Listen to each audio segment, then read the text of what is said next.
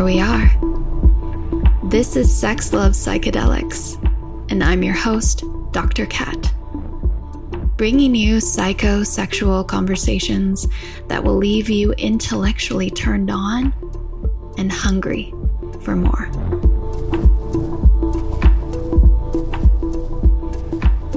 Hey, lovers. I get a lot of questions from new moms and moms to be who are curious about entheogens. And I have heard of individuals who've been pregnant during ayahuasca, both in indigenous cultures as well as not. and it got me curious about this. So, my guest today, Mikaela De La Myco, has been a leading voice in this space connecting plant medicine for fertility, motherhood, and womb health. She's got an incredible guide that I suggest you take a look at. It includes a lot of the mm, really limited research on the topic, as well as questions of inquiry to support you in your own intuitive decisions about you and your body and your reproduction.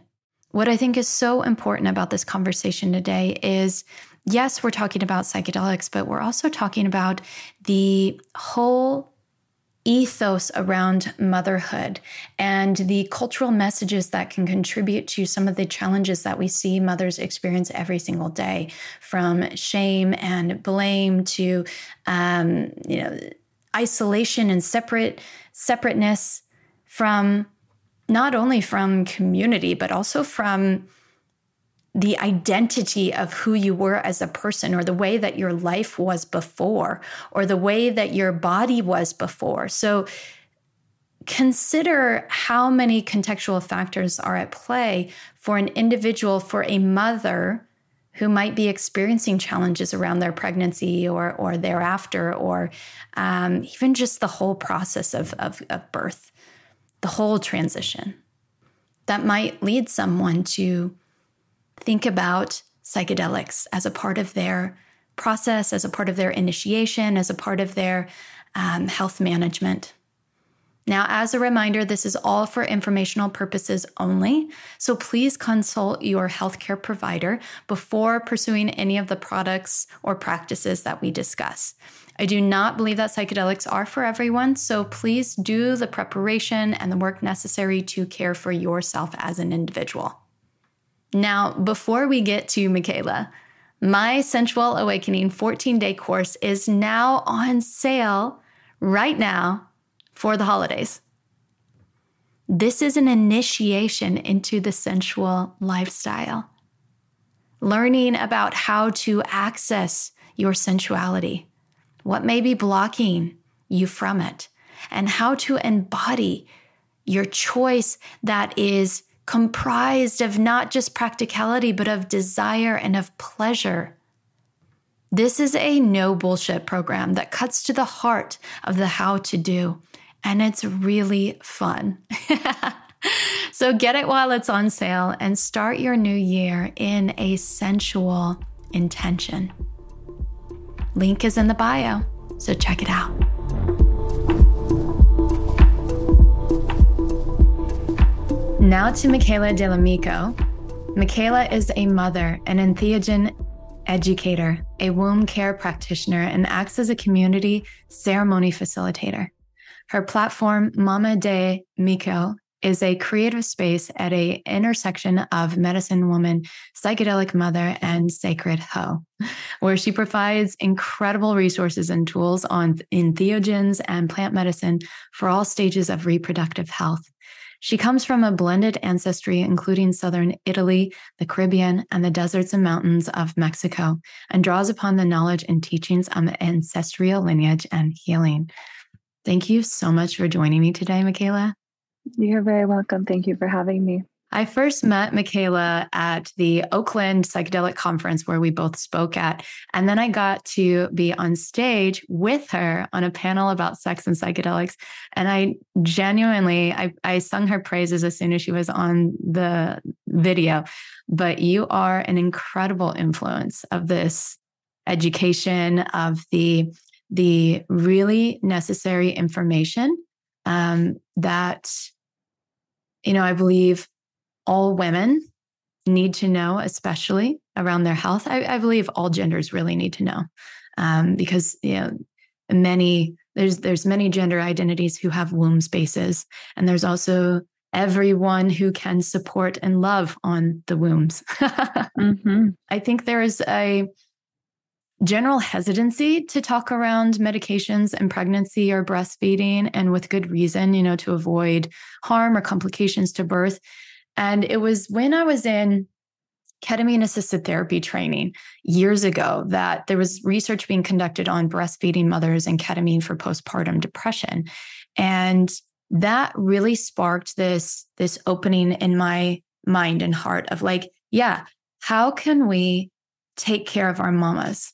Like we need to give them better resources than SSRIs, which I think is the leading, uh, you know, the most commonly um, prescribed medication. So how can we be there for them? How can we help them? You know, there's so many, um, so many mamas who are struggling with postpartum depression or trauma as a result of birth, or and, and it doesn't. We need something that that helps with, you know, doesn't impact the child in an unhealthy way or the mother. So that's where I want to start with a conversation with you. There's a trend of microdosing moms and I really want to pull back the curtain on this and talk about how plant medicines can and entheogens can support our women across the stages of pregnancy. Thank you. Um, so, as I'm kind of uh, listening to the musing and understanding what the question is here, is what benefits are we seeing? Um, what what is guiding people to even want to ingest these? Why don't people want to SSRIs? Um, what harms are possible? Um, what have we actually been seeing in people's lived experiences? Um, what positive benefit are we seeing from mothers birthing people and their children? Um, and why is this information missing? And where is it, if it's anywhere? And um, so, truly, the state of birthing in the West um, is a very incomplete and cold system um, that does little to respect the wombs of of people. And so, what we see in the postpartum period um, is often the consequence of that extractive process. um, there's extraction of the earth, there's extraction of the land, there's extraction of resources. And so that same attitude um, looks at women's and birthing people's bodies and says, like, how can I extract that baby out of you? And um, that can feel like a very violating experience and not consensual or sensual.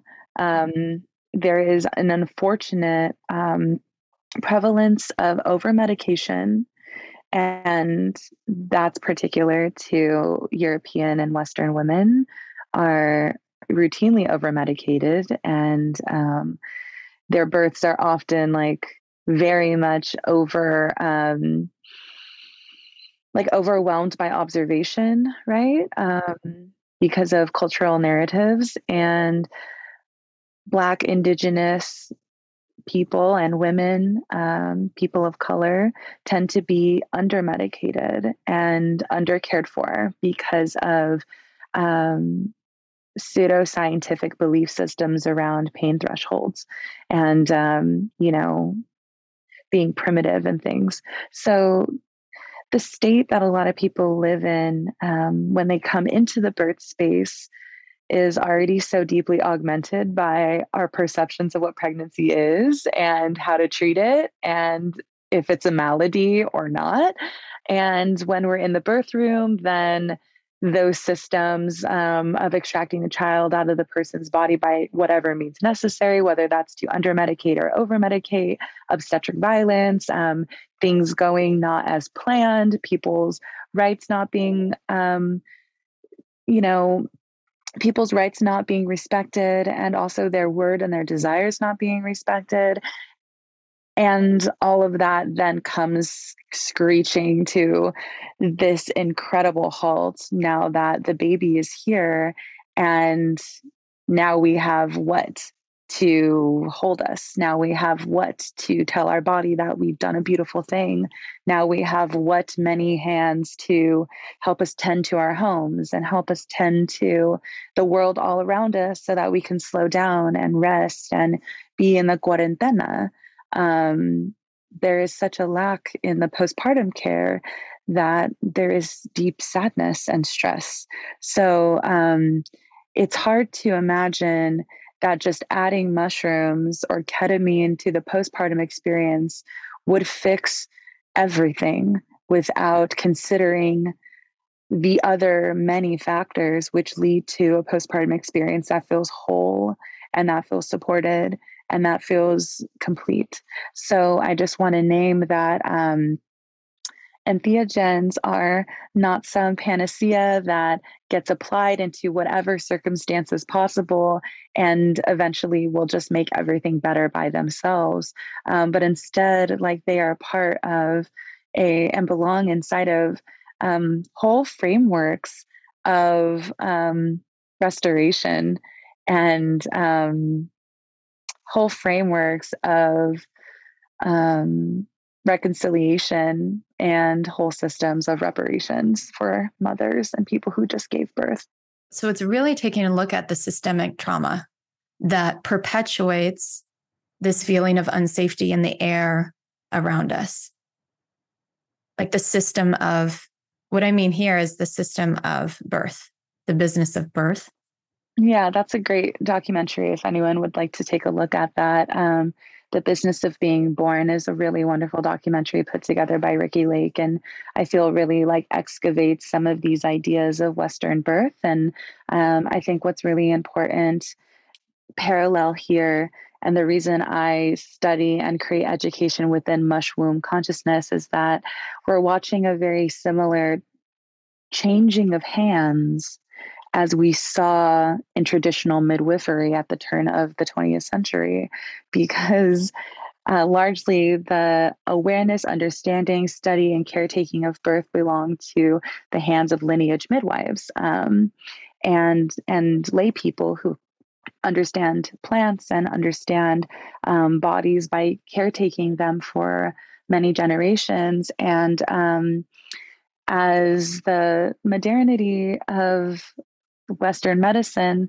um, you know, wanted to become the the main character of all things health and well-being and birth being a big part of that.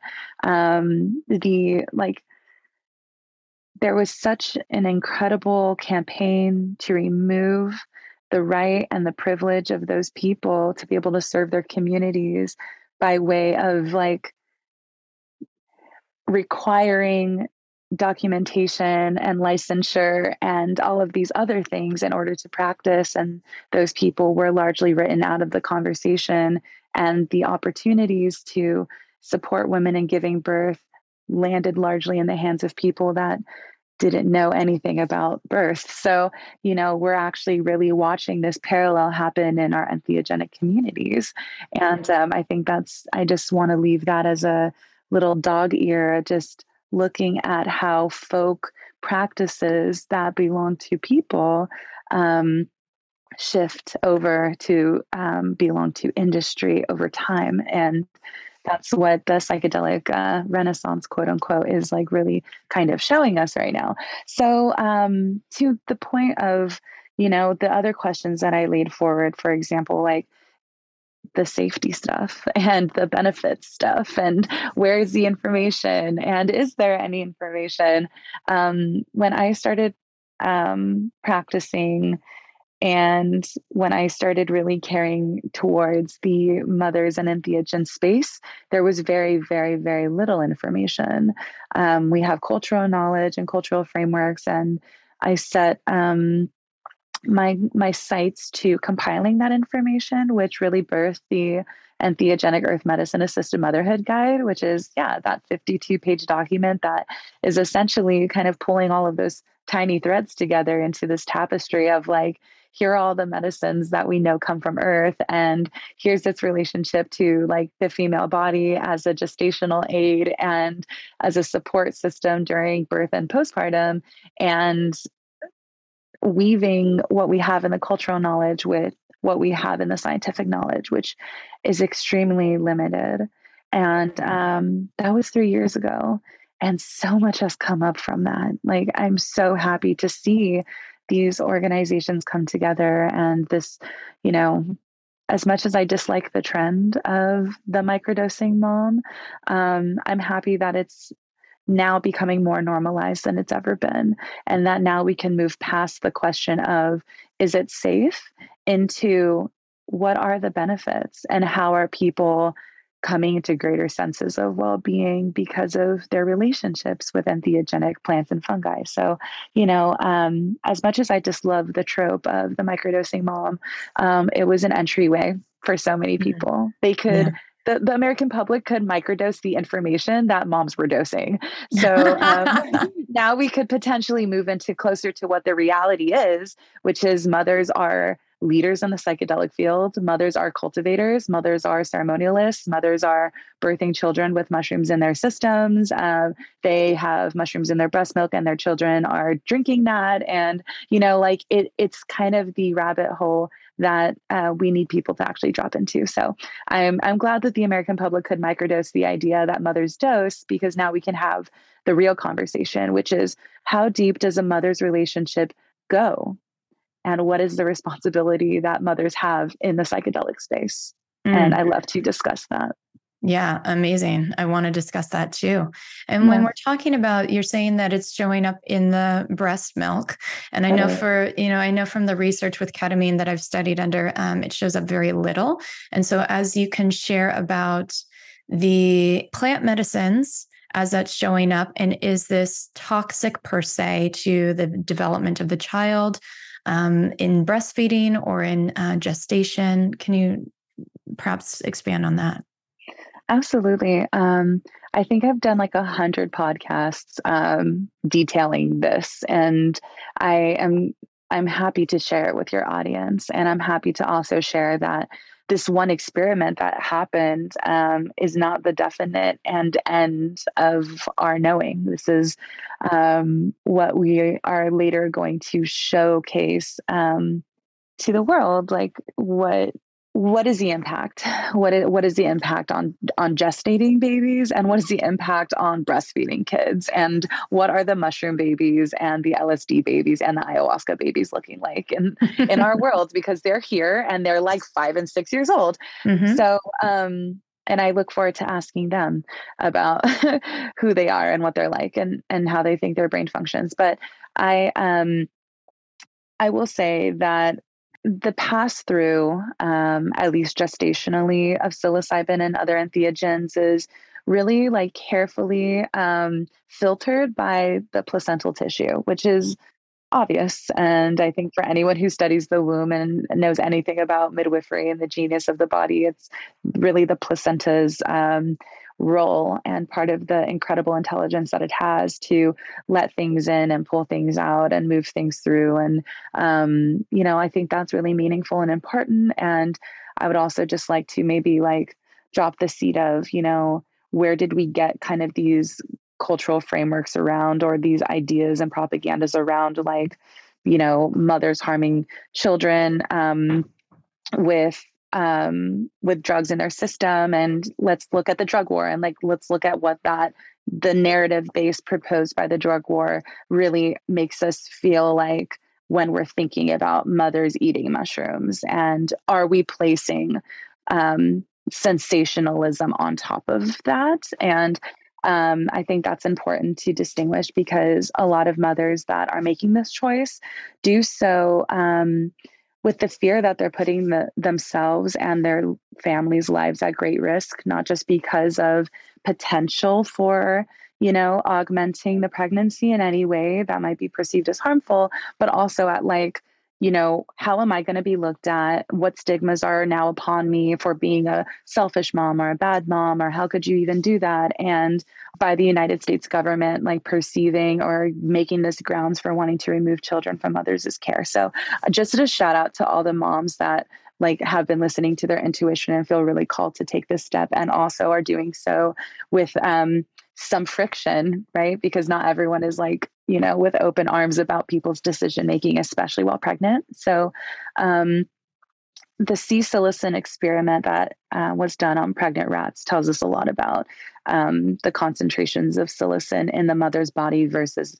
the concentration in the fetus. So, yes, it does pass through. We know that the babies are being bathed in whatever the mom is having, and that includes psilocin and psilocybin. So, um, we just kind of need to like get over the idea that, um, you know, we're never going to perfectly time like, you know, um, especially with with breastfeeding like this pump and dump method of oh it's in this for 24 hours and so you should just like dump your milk out and you know um, there are some great charts and resources to show what the half life is and where it lives in the breast milk and things but i will just say this with like the utmost clarity that i possibly can. If you're afraid that it's ever going to come in contact with your child like maybe it's better to maybe there's a different choice or maybe there's an inquiry that that we can that we can look at because um, it's never going to be perfect. You're never going to perfectly like time that breastfeeding and you might just fill yourself with so much paranoia that is it even worth it at the end of the day um, because you're going to be looking at your watch and trying to do it perfect and just right. And um, you might still get psilocybin into your child. And so i think the question is is how much do we trust psilocybin as a substance? And i love to get into that because you mentioned earlier about toxicity. Is psilocybin a toxic agent and at what level does it become toxic? And like what does toxicity look like? And um, have we observed psilocybin toxicity in anyone at this point? So um, some of the only ways that we really understand toxicity at least like in the science is um, the LD50 test. And, you know, they've done these studies um, to see how much of a certain substance will need to be um, present in order to like kill half a population of the subjects, which is a really terrible um, experiment. But it tells us, you know, what is um, what it gives us some kind of measurement of toxicity, and so um, that this has been done for all of the classic entheogens, from LSD to psilocybin and THC and um, and even mescaline, which um, I think is so valuable and important because um, people deserve to know um, how these things stack up against very regularly um, consumed items like sugar and caffeine and nicotine and and aspirin and ibuprofen and these you know acetaminophen and all these other things and morphine that are so regularly distributed to pregnant at birth and breastfeeding mothers. So I think morphine is a really interesting one because it's in the epidural. So um, we have examples, and I've done presentations on the presence of entheogens and their place within the birth world and obstetric practice because we use entheogenic plants and fungus in obstetrics.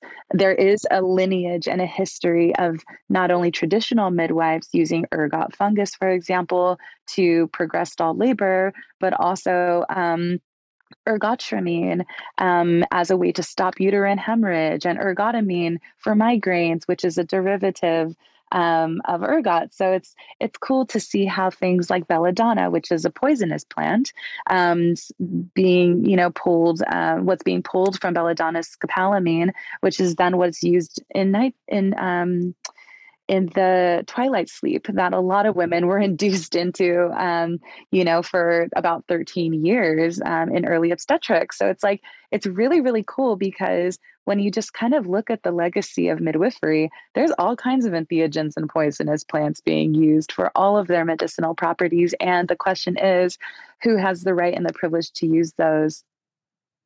And that's that's mostly the mm-hmm. question. And i'm going to include that link of your talk because it was really well organized and people can see the the the visuals of that.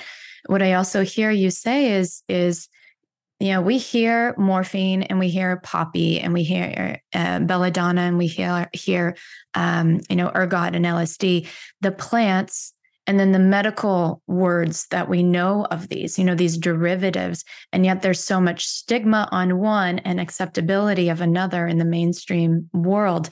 And so to hear the relationships between these mm-hmm. can help anchor people into knowing, you know, a, a wider scope of what's happening in our in our culture here.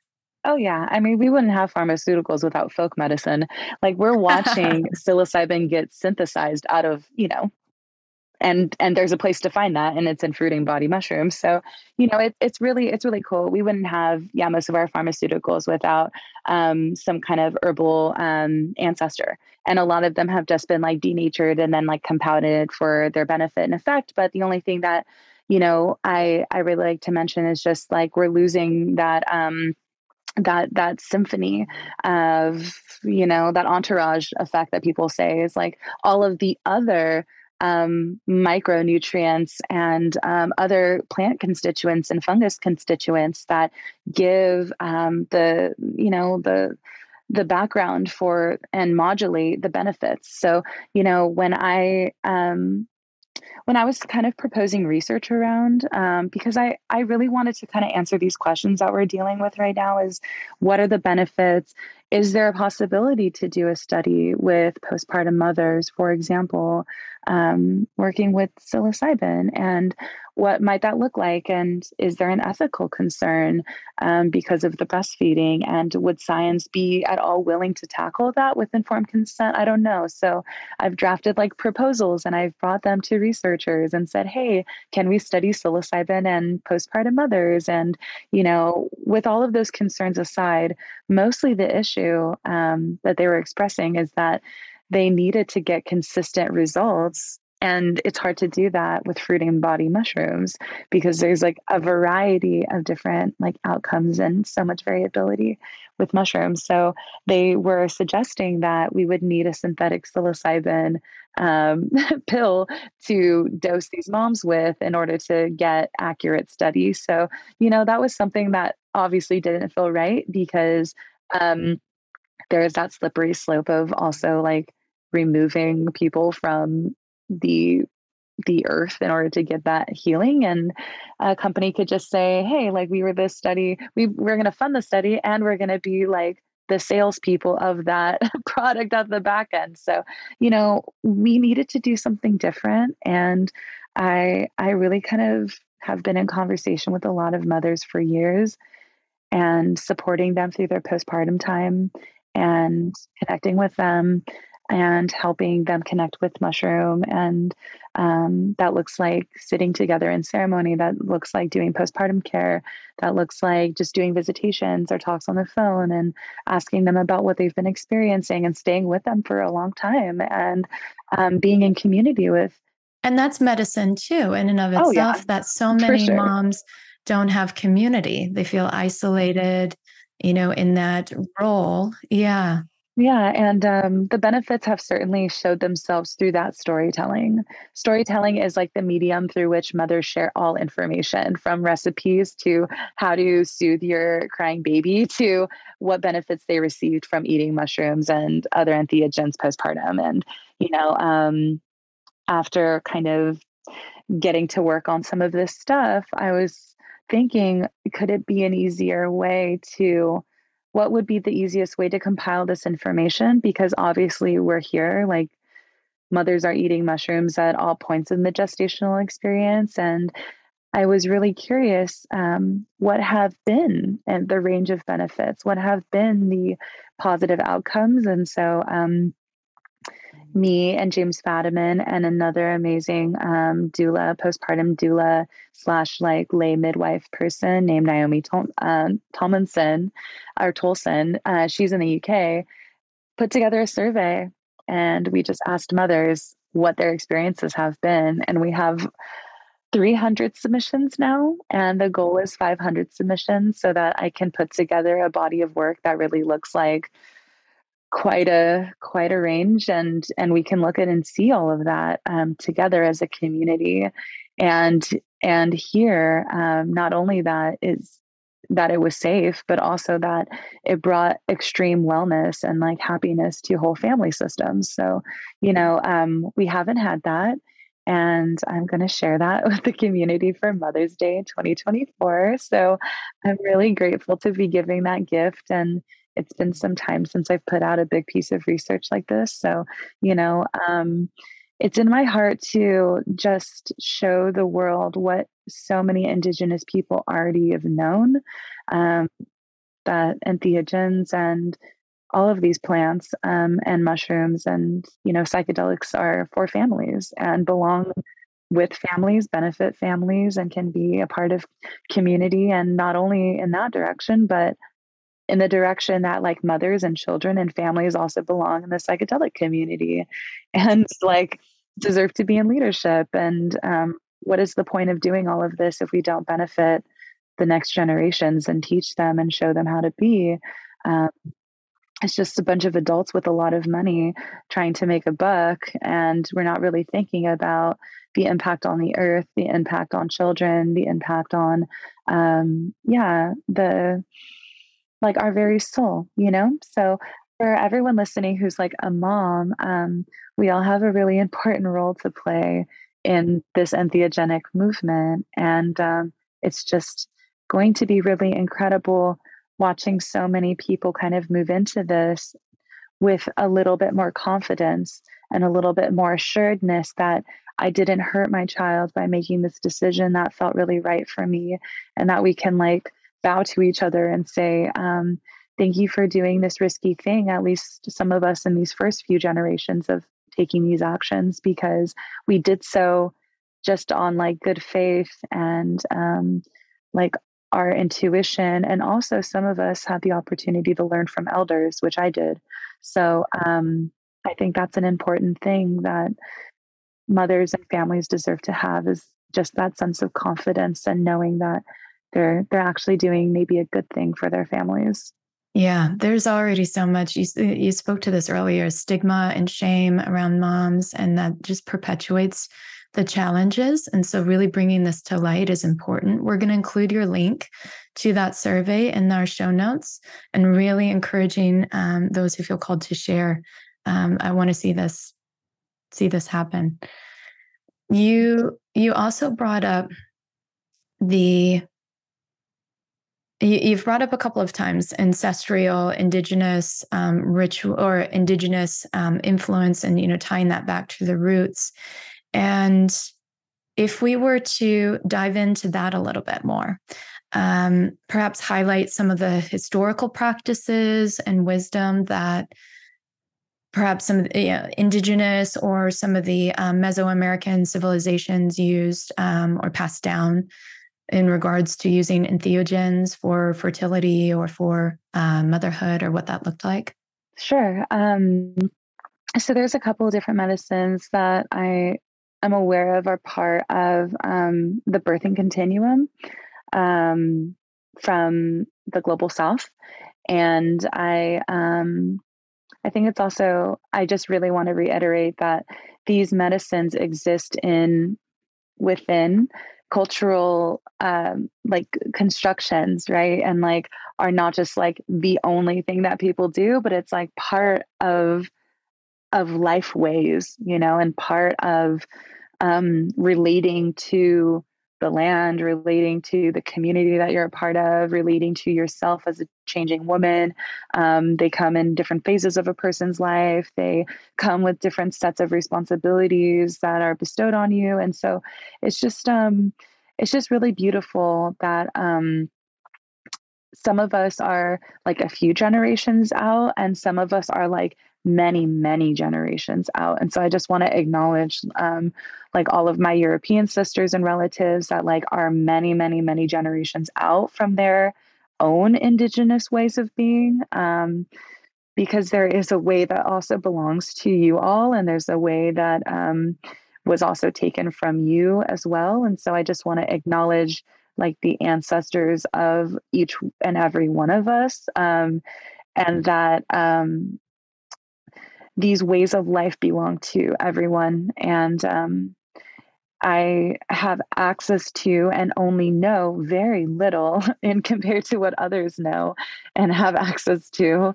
um, in these and in in the indigenous ways, some indigenous ways, particularly like the Mexica traditions. Um, I know some and have learned some from other wisdom keepers and carriers, and I just do my best to stay really humble in my understanding and know that um, to some of these traditions, I'm still an outsider. Um, and so I just want to acknowledge that, yeah, what I'm sharing and and what I'm sharing with you is just, yeah, what I've learned from other teachers and um, and other elders. And I want to give a lot of reverence and thanks to my my teacher, Star Lily Sister Nova Birch, for initiating me into womb care.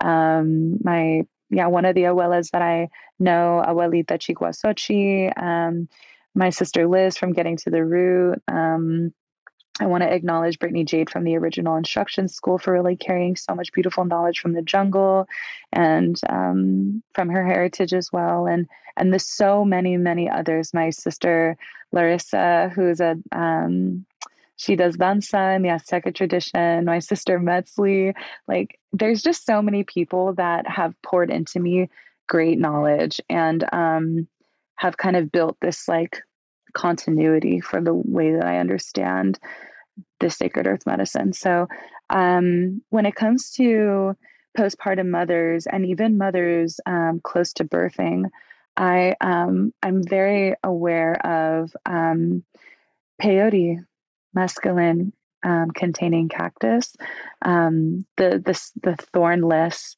the thornless cactus as a mother's medicine. It's a very joyful medicine, a very sweet medicine, and there are many origin stories of peyote. Um, hikuri is what some people call it in the Wirarika community, but um, that medicine as I've come to know it in its origin story, was kind of uncovered um, by a postpartum mother and assisted her in continuing on a long voyage. And she's the one who carried it to her people. It saved her life in the desert. And um, I think that's just a beautiful and gives us a good understanding too, because I think even among in this language that we use, oh, indigenous communities, like like there's just one or something and um or that it's like a ma- like an just like this uniform blanket of all these people but it's like there's just so much nuance and diversity and languages and customs and ways of dress and and and and worldviews and it's just so important to recognize like it's not all it's not all um, agreeing in the same ways and so Peyote, as I know it, comes from Mexico, comes from Mexico, and um, has been part of a women's way of life and part of a mother's way of life for a long time.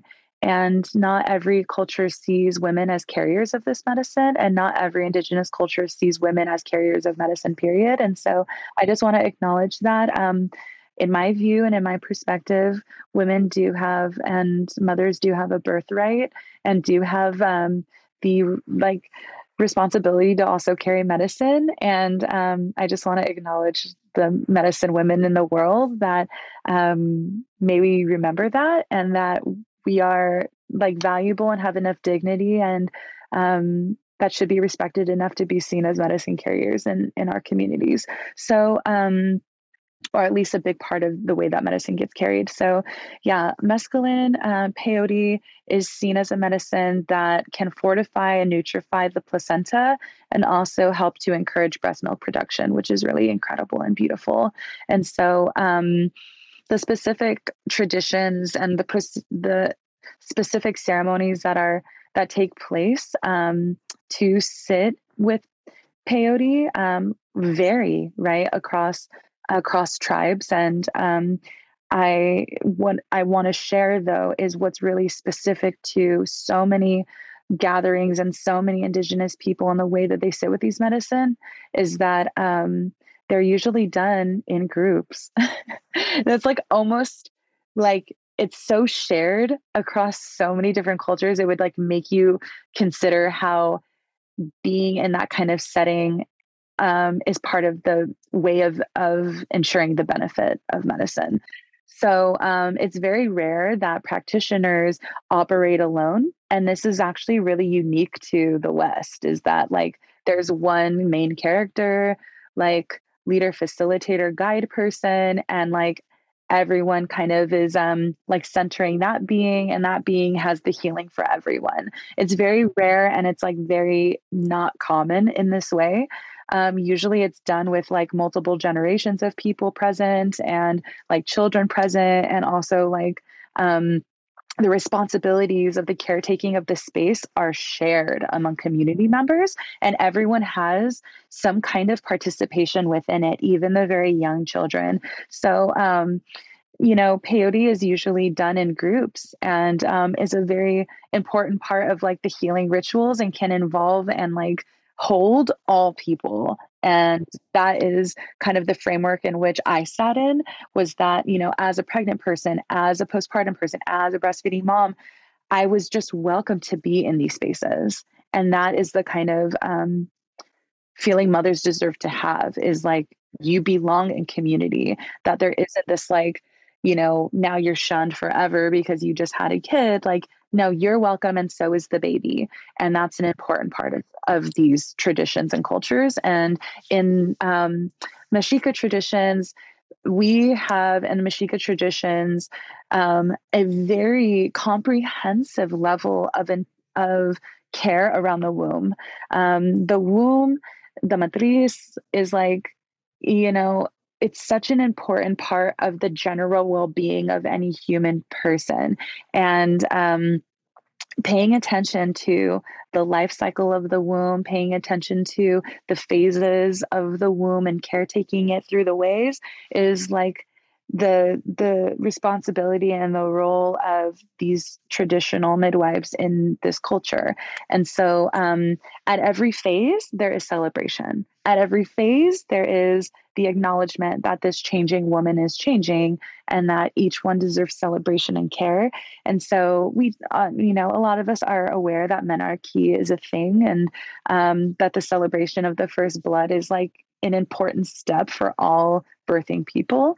And so um, there there is that. And sometimes it is possible, and in some traditions, even younger than this, that even children ingest psilocybin or peyote or ayahuasca or have like their own what's called like an abuela dos or like an amount that feels appropriate for that age so that they can begin familiarizing themselves with like not just the sensation because i think we're all really concerned about and want to like wow are they hallucinating? Are they you know having these full trips and freaking out and whatever? Um, that not only are eh, are they getting in ways familiar with the sensation but these children are now participating in the framework of community healing so that they know like what they should be expecting as an adult what they will be seeing as they move deeper into their role in their communities. So it's also like a way of including children into like the the fabric of of the psychedelic community. That is their home that is their family that is their tribe that is their culture. So um you know uh, like moving through that first blood and into you know the the motherhood portal is like very important to acknowledge that as a rite of passage. And um at all different phases of the trimesters, I feel like medicine um, feels very different and everyone feels very different at different trimesters. And um, some people choose to dose during their pregnancies and not. But what I what I will say is that you know, um, pregnancy is in itself a mind altering experience and a psychedelic experience and an altered state of consciousness. And um, so is the birth scene. So when we honor mothers as they transition from, you know, a maiden to a mother, we often do that before the birth. And our culture does that by um, doing a baby shower, um, which is the giving of gifts, right? But what we also want to do for mothers is prepare them, hear their wishes, um, you know, tend to them and acknowledge that they will be going into an action that is more than just a physical one, that is um, quite psychosomatic, quite spiritual, quite um, a reach into another plane to like bring in a soul. And not only is the birth that experience, but also conception is too. And so I just want to also give a shout out to conception as an important part of our relationship with the divine as mothers because um, there's also an incredible opening that happens at that point at that point in that moment that um, so many of you know my my sisters that teach me Mayan cosmology, also the Aztecas as well, is like conception and intimacy is also a really important um, point of the way that we engage with our consciousness and like the way that um, we engage with the divine and sex and pleasure are important parts of calling in a soul and understanding um, our cervical intelligence and understanding the nature of our cycles and the nature of when it is time to plant a seed or when it is time to let go of a seed. Um, that is also like a very beautiful relationship that that birthing people and bleeding people and cycling people get to have. And um, we also want to acknowledge all of those tiny initiations of, you know, um, not all births result, uh, not all pregnancies result in live birth.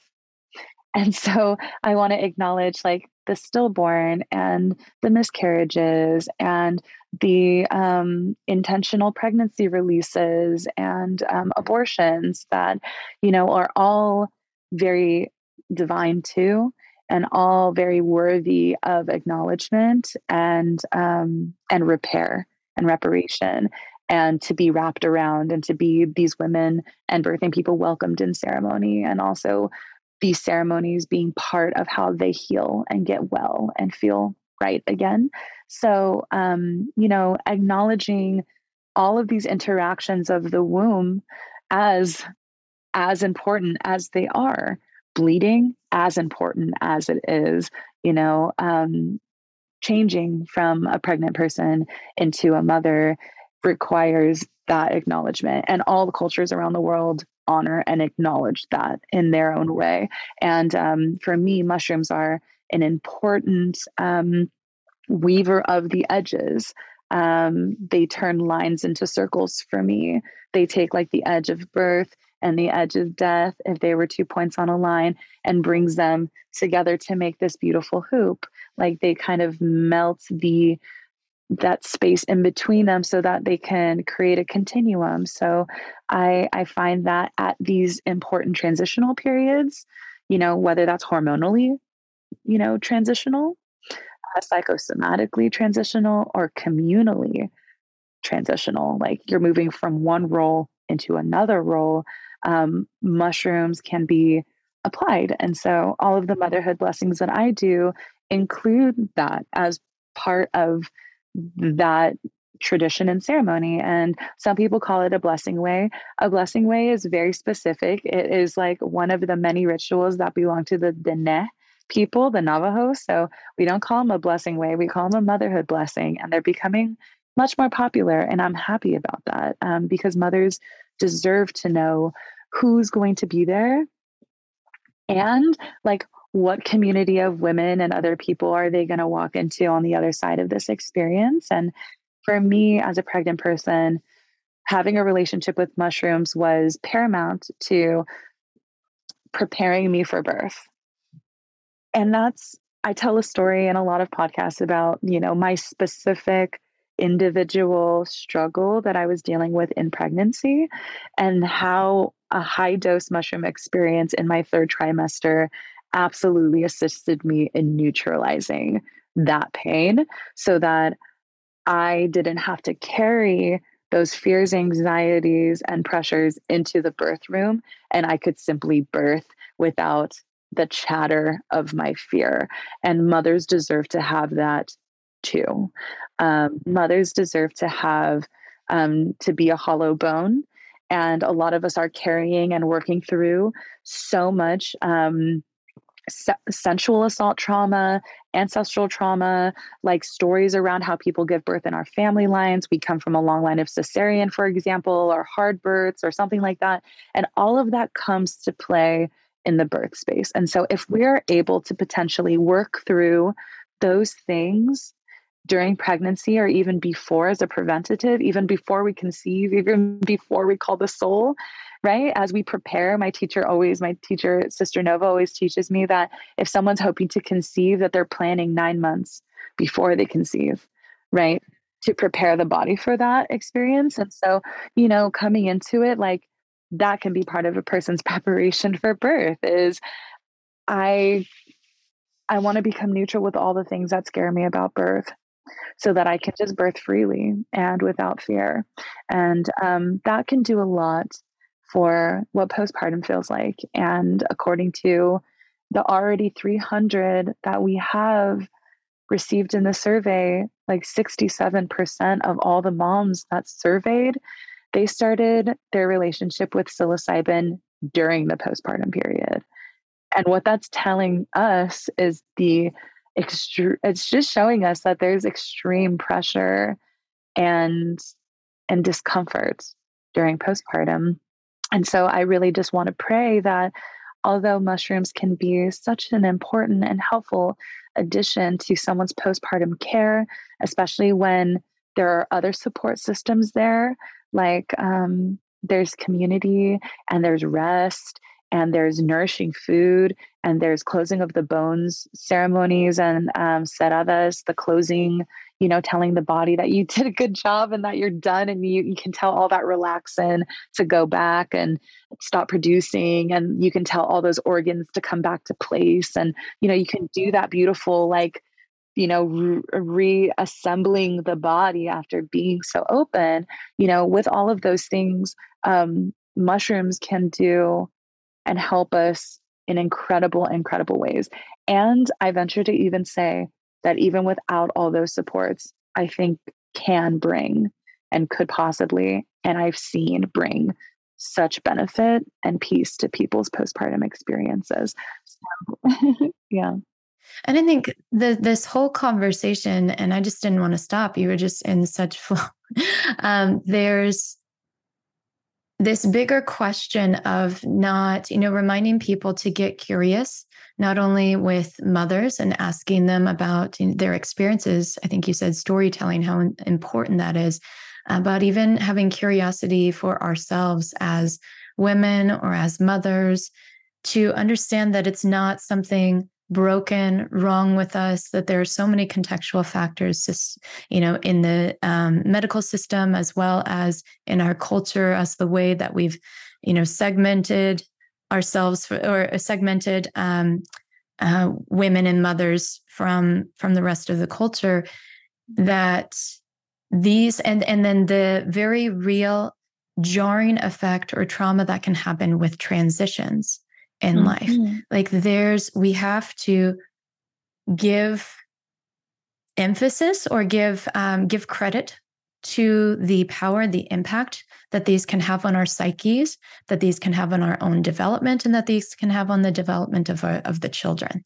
You know, there's a reason why there is this changing woman kind of archetype that there is um, Tlaltecuhtli. Tlaltecuhtli is a diosa de la tierra. She's like a mother of the earth, a goddess. In um, the Azteca tradition, that's a toad.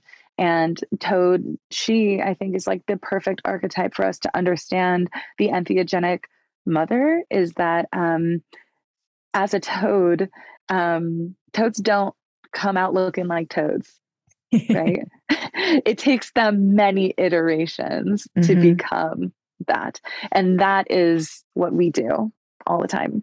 And what I like I'm really humbled by is just like these micro cycles in larger cycles that we all experience month after month after month, these transitions that are just actually so intrinsic to this kind of body that we're in um, that the whole of the society is not actually like set up to support this much cycle and change and the understanding of um, that transitional nature that we are.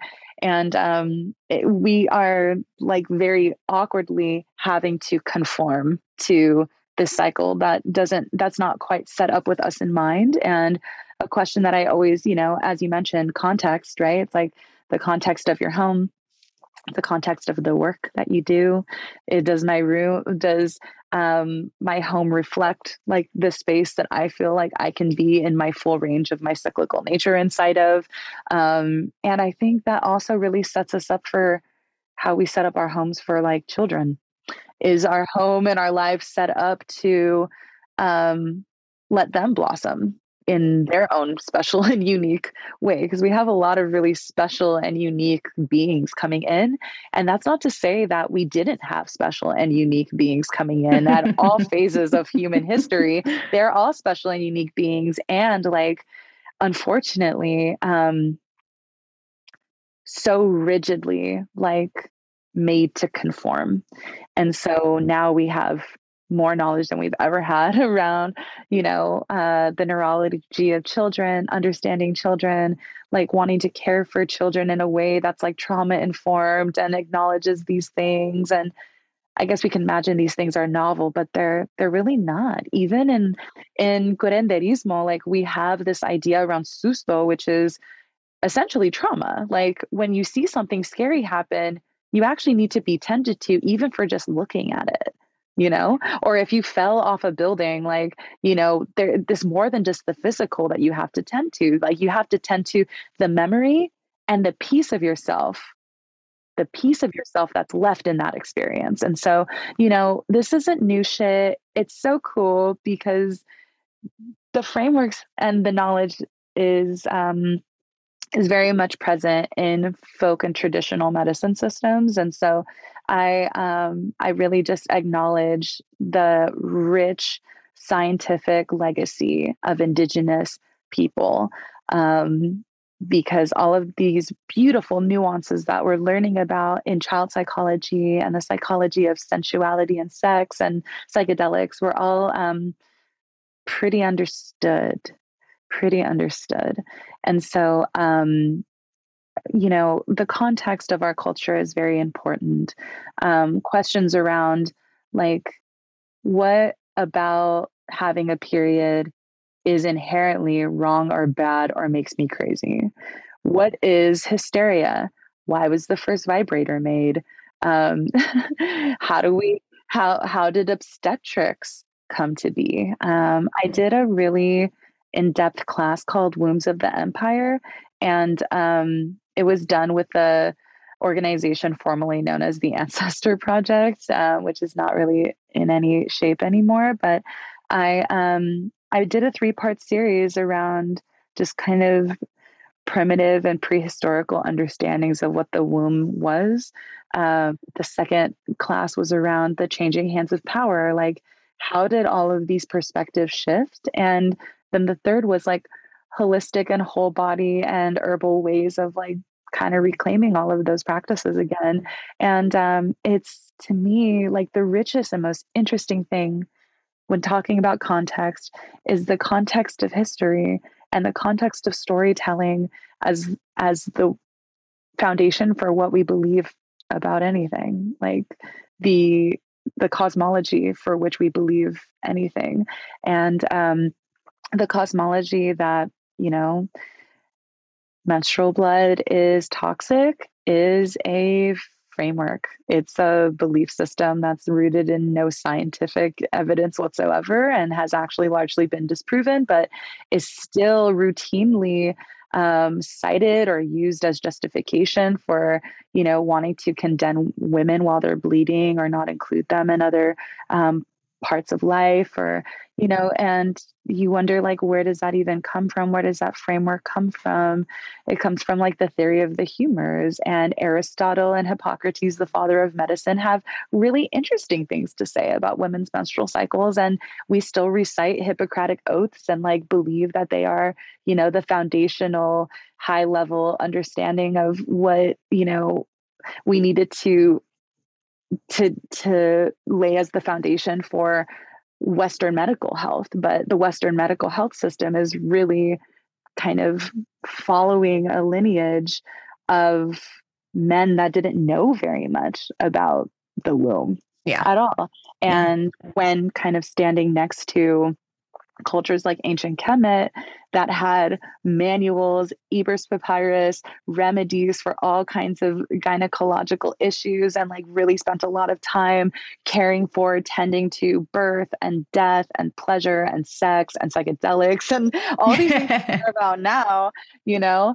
Um, the Greeks really just kind of took what they liked and then just left the rest. And they also forgot really important principles like Ma'at. And, um, you know, when kind of considering ethics in the psychedelic space, um, I think Ma'at um, and the goddess that she is and the cos- cosmology that that Ma'at brings. And for me, I draw a relationship between Ma'at and White Buffalo Calf Woman for sure. But I I find that that framework of ethics is a lot of it's missing from our psychedelic community and also just um, the way that law and you know the legal system functions here in the united states. So you know understanding the way that um, the united states government has managed and worked with indigenous peoples really kind of tells us their ethical and moral compass is also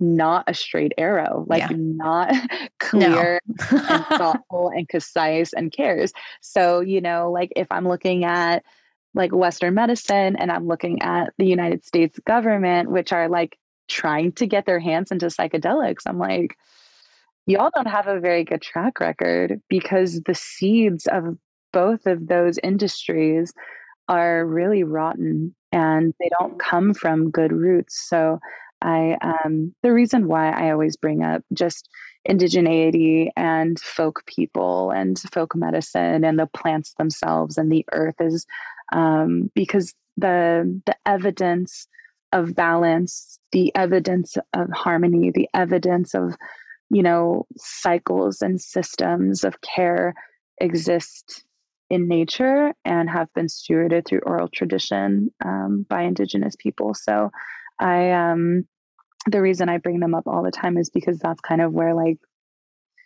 I I really I really wish more people listened in the psychedelic community, in the tantra community, in the yoga community, um, to First Nations stewardship, um, because we don't need to reinvent the wheel. Um, a lot of the principles are already laid out. So, and I love that. Yeah, and as we're wrapping up here, you know, to bring back this concept of community that you brought it that you were talking about earlier also helps to mitigate some of the harm that happens in the ceremonial cultures or the you know the the use of psychedelics in in um, uh, facilitators, shamans, you know, those who are working in silos or you know, working independently and without accountability or the eyes of a community to call out inappropriate behavior. Um, so even just returning back to that model as a way to support the safety of all mm-hmm. of us here and the ethical use. Yeah, I think um, and what I what I understand so much more than ever is people seeking healing are an at-risk population. Like they would be willing to give it all in for the promise of being well again and that makes them targets you know sensual assault survivors um, yeah people people that are low income and feel like they don't have a lot of options um, the elderly you know mothers that are like at their last straw and will like ask for nothing more than to just get well and have help. And you know um, there's a lot of at-risk populations that absolutely get um, exploited by um, bad actors in the space. And um, what I feel like those people really do deserve to. The people that are green is, um, you know, just a, a, baseline understanding for what to look for in a good practitioner and what to look for in someone who seems sus and to have a clear eye and a discernment for what um, what a green flag is and what a red flag is and um, you know it's easier when we're able to see those things together and we need to have a culture of seeing something and saying something because it's like the silence and the ability for people to move from place to place. And you know um, i really want to acknowledge the people that have been harmed by facilitators of all kinds not just psychedelic but like massage therapists OBGYNs, like midwives, um, you know, anyone in the caring profession, even just regular therapists, I feel like sometimes cause harm. So, you know, um, obviously, I, I absolutely want to acknowledge the lived experience of people and know that education is essential, like, and centering centering this kind of education for the psychedelic community for journeyers and for practitioners, um, the ethics of power and um, how to not misuse your power, how to keep a clear moral compass, like um, how not to culturally appropriate, and all those things, you know, are are getting worked through collectively which is which is a beautiful thing because i feel like the conversation around ethics and sensual harm in the psychedelic space is like the thing that a lot of people are talking about just like we started talking about integration, you know, like eight years ago. And now everyone knows as a standard that integration is a very important thing. And so I just really pray that with these unfortunate experiences causing the community to have to function and act and adjust, that, you know, intimate violence and power dynamics becomes as regular of a conversation, a part of training, and a part of what we do on the day to day so that there is no stigma, that there is no like, um, we know what to say to survivors that isn't re traumatizing or triggering or gaslighty and stuff. Um, we, we know how to spot, um, we know how to spot a predator, you know, and we know how, and we know what to do when we see them and how to protect our people from them. And, and hopefully, I think on like a deeper level, um, address that pain in that person that causes them to want to do harmful shit and um, help bring like remedy to their soul too because they are probably suffering very much as well. So um, yeah my my friend brittany jade um, and myself um, are doing that very training which i think is really awesome. It's called eco-sensual and um, i think it's just a really important offering to the community because a lot of people asked during you know some of our collective actions like what do we do what do we do mm-hmm. next how do we ensure more people don't get hurt yeah. and um, i think the best way to do that is through is through education A hundred percent yeah and it's and it's really beautiful to see mm-hmm. when people are presented this information how to be a good advocate you know what does the central nervous system do when you've been abused before how you know this language in the new age community is like you attracted your abuse you yeah. attracted your abuser and like how messed up it is to say something like that mm-hmm. because the yeah. truth of that is so clearly that you didn't attract your abuser it's your abuser was attracted to you right. your abuser was looking at you know um, aspects of your personality that was um, exploitable you know and so um, we really need to move out of like blaming victims for their abuse and um, acknowledging um, the role that people play and um, in perpetuating harm and giving survivors um, the tools in order to get free from those kinds of patterns because truly on the other side of that which is what we're learning through eco-sensual right now is that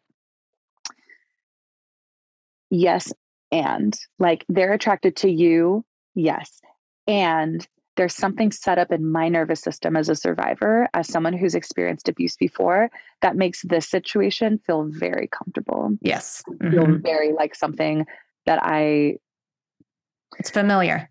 That I fall into, and it's yeah. familiar to me. And so yeah. there's patterns of falling into that. And so, you know, I think that really can look like victim blaming. That can look like, oh, well, you keep like getting these situations. So it must be you. And it's like, well, maybe if I hadn't had that experience when I was five years old, maybe I wouldn't feel so comfortable in these situations and think that this was my worth and that this is what I deserve. So just also just, you know, and a, a, deep acknowledgement to like every survivor that's maybe found themselves in situations that felt familiar over and over again. Um, you absolutely deserve ways to break cycles. And we do that through education and community and caring and tending to one another.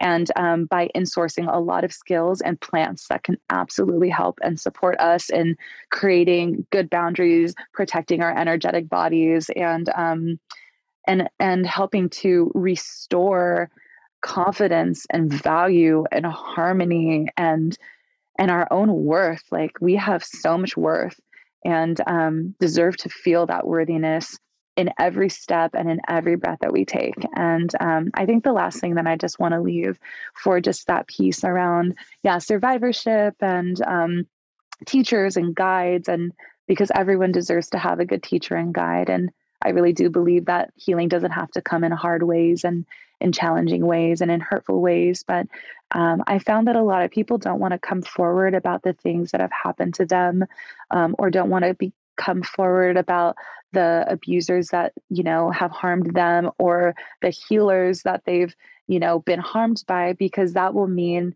that the things that they learned and the ways that they healed would become invalid and that all the work that they did um, would mean nothing and that everything that they learned if they reject their teacher they reject their teachings they reject what they learned that they would be um, in inevitably like erasing all of this beautiful progress and all of these ways that we learned. And the truth is, we can learn really beautiful things from really challenging circumstances, and we can have incredible healing experiences with people that are extremely harmful. And so I just want to like remedy this idea that um, you can't speak up against someone who's harmed you because it will inevitably negate everything that you ever learned or in all of the ways that you healed because it isn't true. You can still have gained and amassed a ton of knowledge and wisdom and growth and beauty from really challenging situations and experiences. So, um, just like a really challenging postpartum or just like a really challenging birth, um, we have really incredible capabilities to transform and transmute and um, make right things. And um, it is possible to do Ma'at even far into the future. And um, so I just, as far as sensual harm in the psychedelic space, um, and as far as the changing of hands of power in midwifery and the changing hands of power from folk um, and indigenous hands into the hands of pharmaceutical companies, it's truly not too late to rematriate. That's beautiful. So, I have a guide that supports people in asking some of these questions, helping them to vet their practitioners, vet your shamans, vet who you want to be working with, and really emphasizing the the support in your body you know the intelligence of your body. How does your body respond to their answers? And and i think you said something that's very important the concept of familiarity um, mm-hmm. can also make that difficult in discerning boundaries and discerning those feelings. So having people emphasize the prep time before entering into a working relationship and really being with that process rather than rushing to a referral uh, of your mom's best friend's uncle, but really taking that time to feel into it for ourselves and using that um, innate um, wisdom.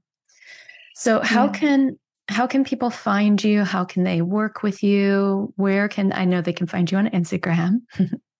Thank you for bringing all those beautiful and valuable resources together for people because they absolutely deserve them. Um, and it is really interesting to watch psychedelics become people's professions and like their professional trip sitters and just like what i've learned from indigenous communities is as soon as a person makes um, ceremony their primary form of income is when things um, become very corruptible mm. Ooh.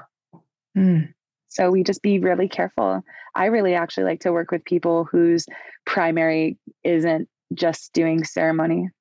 Yeah. I really, most Indigenous people don't do ceremony for money, A, and B, like they have so many other things that they do, like craft or like um, other kinds of consulting and also other kinds of ways of community, you know, being in the community. So that's also maybe something that never like gets added to these kinds of referral things, but it's like, is their entire career making money from trip sitting or wow. is there another way that they exchange energy with other people so um, something to also maybe consider is um, this therapy model and um, that not always you know uh, the underground is also a really beautiful place to find people and um, there's a lot of beauty to be found in in people that don't do this professionally, quote unquote.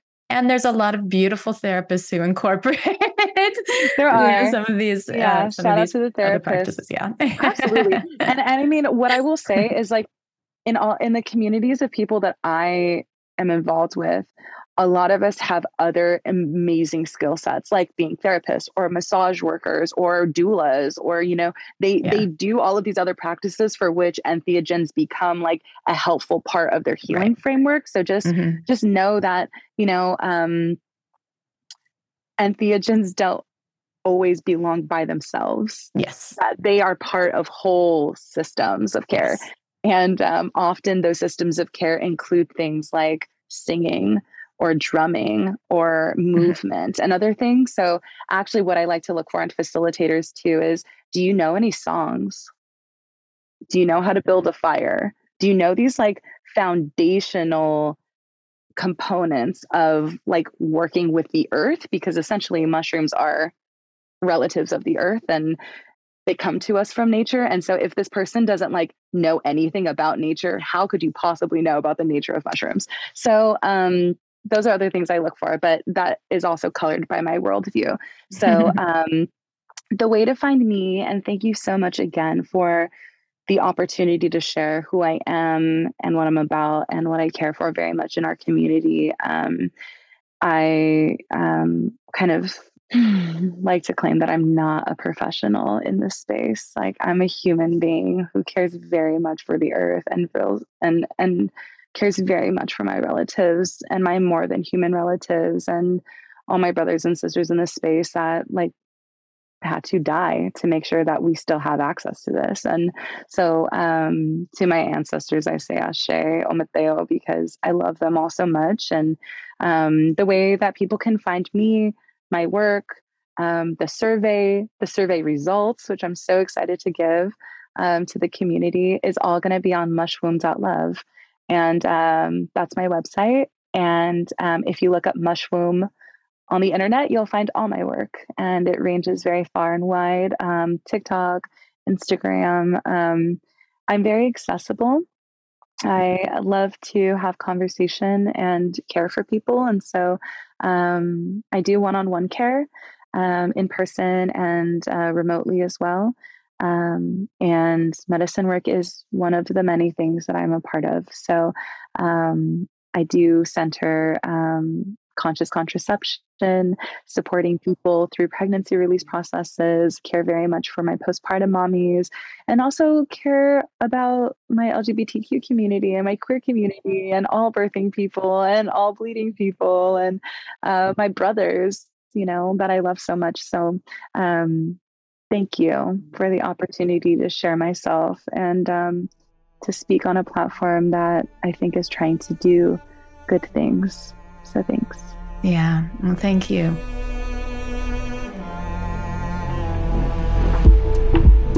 Well, that was fun. Thanks for tuning in, lovers. And if you want to experience more ecstasy and sexual liberation, head over to sexlovepsychedelics.com and learn about how you can join me for any one of my online or live events. And while you're there, grab my free guide on sex and psychedelics. Remember, this podcast is for entertainment and educational purposes only. Please contact your healthcare provider and local law before pursuing any of the products or psychedelics discussed. And one final note here I make this show specifically for you. If you're loving the show, then be sure to leave me a review in iTunes or Spotify to let me know. Happy to be here and happy to serve. I'll see you next time on Sex Love Psychedelics.